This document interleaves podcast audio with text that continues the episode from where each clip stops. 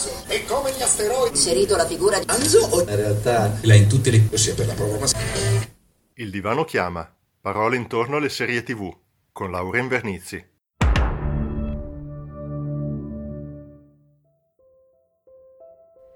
Ben ritrovati da Laura. Nella puntata 16 dedicata a serie tv e giornalismo aveva accennato ad un altro tema strettamente collegato, giustizia e media.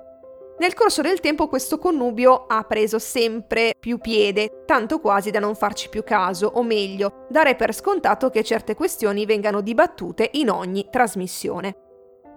Caso vuole che l'11 maggio sia uscita su Netflix una docu-serie dal titolo Trial by Media, nel panorama mediatico odierno si legge nel comunicato stampa nel quale i drammi veri che si svolgono nei tribunali si trasformano in una forma di intrattenimento, processi mediatici, questo è il titolo in italiano, riflette su alcuni dei casi più drammatici e memorabili della storia recente.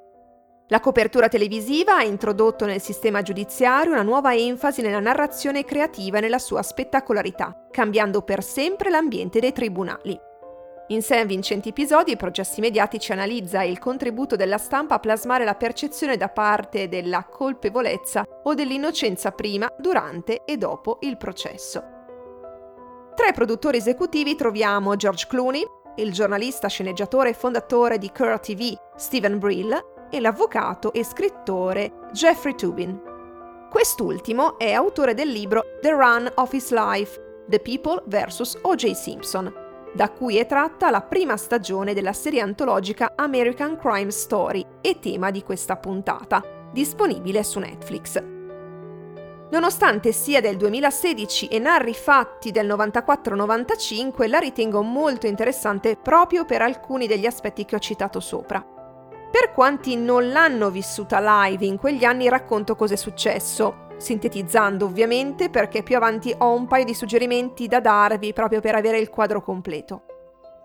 Il 13 giugno 1994 vengono ritrovati con numerose ferite e inferte i corpi senza vita di Nicole Brown e Ronald Goldman. Nicole è l'ex moglie del campione di football e attore O.J. Simpson, che in quel momento si trova a Chicago, era partito la sera prima, ma che risulta da subito tra i sospettati.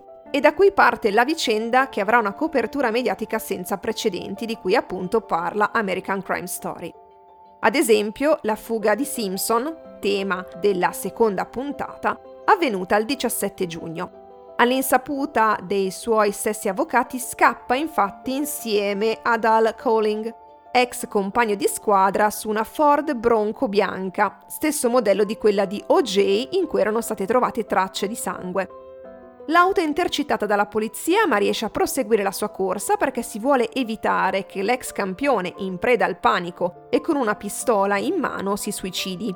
Anche per una nota un po' sibillina letta dal suo avvocato alla stampa poco prima.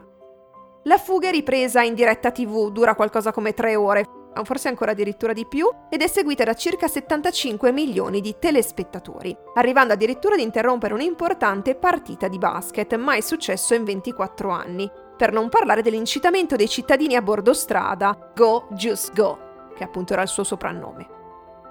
Da qui a un crescendo e anche la scelta di trasmettere il dibattito in aula ha avuto un ruolo centrale. Avveniva già in passato, non era una novità. Però gli aspetti non erano previsti quanto sarebbe accaduto successivamente. Il processo inizia il 24 gennaio 95 centinaia di giornalisti impegnati e ore di trasmissioni live, per concludersi con l'assoluzione dell'imputato il 3 ottobre. I giurati si sono espressi dopo sole 4 ore. Erano anche decisamente stufi di essere segregati per tutto quel tempo, però c'erano altre dinamiche in corso. L'accusa è convinta della colpevolezza di O.J. Simpson e di riuscire a dimostrarlo dalle prove schiaccianti, ma non ha fatto i conti con gli avvocati della difesa della fama di OJ e anche di alcuni problemi razziali e di, diciamo, registrazioni da parte di un detective che aveva raccolto le prove. Il pubblico ministero è una donna, Marsha Clark, una delle migliori. Tutti i processi che ha seguito hanno portato infatti alla condanna dell'imputato. Ma inizia ad essere attaccata per come si veste, per l'acconciatura, sì, come è successo di recente anche ad una giornalista italiana. Vengono pubblicate foto in topless per screditarla, mentre l'ex marito chiede la custodia dei figli. tutto descritto molto bene appunto nella serie. Dall'altra parte il Dream Team, come viene definita la squadra di legali, che punta sulla questione razziale e la presenza di Johnny Cochran, avvocato coinvolto spesso in cause sui diritti civili, ha sicuramente aiutato.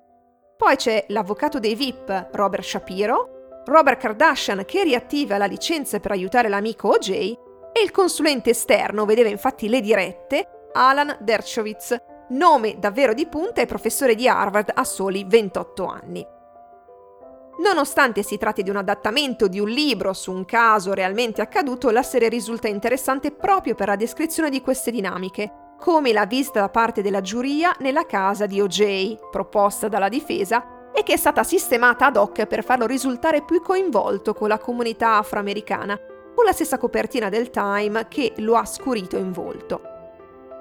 Mentre stavo preparando questa puntata, recuperando anche del materiale già scritto, ho avuto modo di vedere un documentario di più di 7 ore, OJ Made in America, premiato con un Oscar nel 2017.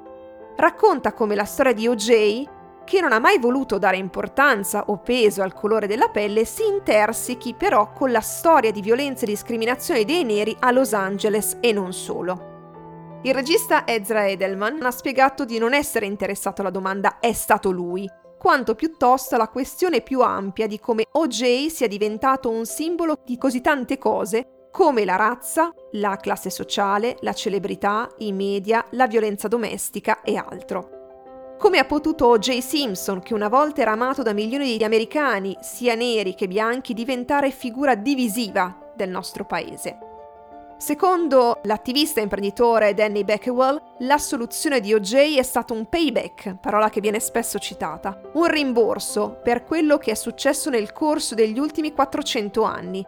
È stato un rimborso per come i neri sono stati trattati in America. Questo era nella mente di ogni nero, appunto, in America. Come si esce da un'esposizione mediatica così forte? Sicuramente meglio per chi ha vinto, con carriere ulteriormente decollate, molti soldi in più e fama, anche per la famiglia. Vedi Kim Kardashian, eccetera. Un po' meno per O.J. Simpson, che ha perso poi la causa civile portata avanti dalla famiglia Goldman, e da lì è stato poi un percorso verso il basso fino all'arresto per rapina a mano armata e sequestro di persona nel 2008. Ne è uscita sicuramente provata Marsha Clark, che ha lasciato l'incarico di pubblico ministero, ha scritto una biografia Without a Doubt, ha avviato una carriera però di scrittrice e di legal drama, autrice di una serie tv ispirata alla sua figura, si intitola The Fix ed è andata in onda su Canale 5 lo scorso anno ed è commentatrice di Inviata, sempre legata a leggi e processi e si vede anche nel documentario di OJ Made in America. Anche per l'altro avvocato dell'accusa, Christopher Darden, questo processo portò alle dimissioni, anche se poi ha proseguito nell'ambito, specializzandosi diventando professore associato, aprendo un suo studio e anche lui commentatore televisivo. Di libri sull'argomento ce ne sono diversi, di quasi tutti gli attori protagonisti del processo del secolo. Anche uno di OJ dal titolo If I Did It, Confessions of a Killer, in cui c'è un capitolo che parla dell'omicidio, anche se comunque l'ex campione non ha mai confessato di averli uccisi. Se si escludono alcune parziali confessioni al suo ex agente, del tipo se non avesse aperto la porta con un coltello tra le mani sarebbe ancora viva. Coltello mai trovato, tra l'altro, nonostante la notizia di 3 o 4 anni fa, ma che poi è risultata infondata. Ma non si tratta solo di questo caso, quello considerato del secolo, perché a guardare quello che accade oggi anche in Italia c'è la sensazione che il diritto di essere informati e il dovere di informare trascendano verso una morbosità e attacchi più o meno diretti alle persone coinvolte, anche su questioni che non riguardano strettamente il caso. Sono certa che vi venga in mente qualche esempio. Credo che il caso O.J. Simpson, questo è il titolo della serie in italiano, offra molti spunti di riflessione, con un cast di tutto rispetto e credibile tra l'altro nei ruoli.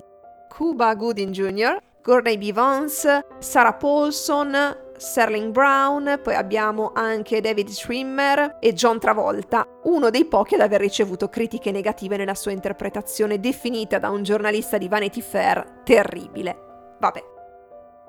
American Crime Story, come dicevo in apertura, è una serie antologica, cioè un soggetto per ogni stagione, che si prefigge appunto di raccontare famosi casi giudiziari e di cronaca che hanno avuto un certo impatto mediatico. Dopo il caso di O.J. Simpson nel 2018 di Assassination of Gianni Versace, anche questo disponibile su Netflix, e il 27 settembre uscirà Impeachment, che racconta la vicenda Clinton-Levinsky. Tratta anche questa volta da un libro di Tubin, e avremo sicuramente modo di parlarne. Non so se uscirà su Netflix, non abbiamo ancora la certezza. Quello invece sull'urgano Katrina, il quarto capitolo della serie, invece non sarà realizzato. Quindi, ricapitolando, sul tema, oltre alla serie protagonista di questa puntata, consiglio la visione, anche se non sono molto semplici da recuperare, OJ Made in America, The Fix, che non è quello che si trova su Netflix perché è un'altra cosa, e, visto che l'ho citata all'inizio, processi mediatici, in particolare il primo episodio, che parla delle conseguenze di una trasmissione trash, e il quinto, con un caso di stupro dell'83. Esordisce proprio con una riflessione barra dubbio sul trasmettere i processi. Se tale risonanza sia un bene o un male. Secondo alcuni critici non farebbe che portare a un diffuso voyeurismo, è come guardare una soap opera, dice qualcuno degli intervistati, termine usato anche nel caso di O.J. Simpson.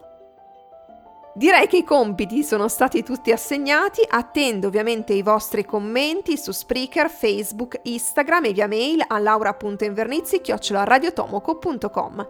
Non mi resta che salutarvi, grazie per l'attenzione e a presto perché il divano chiama. Laura, comincia!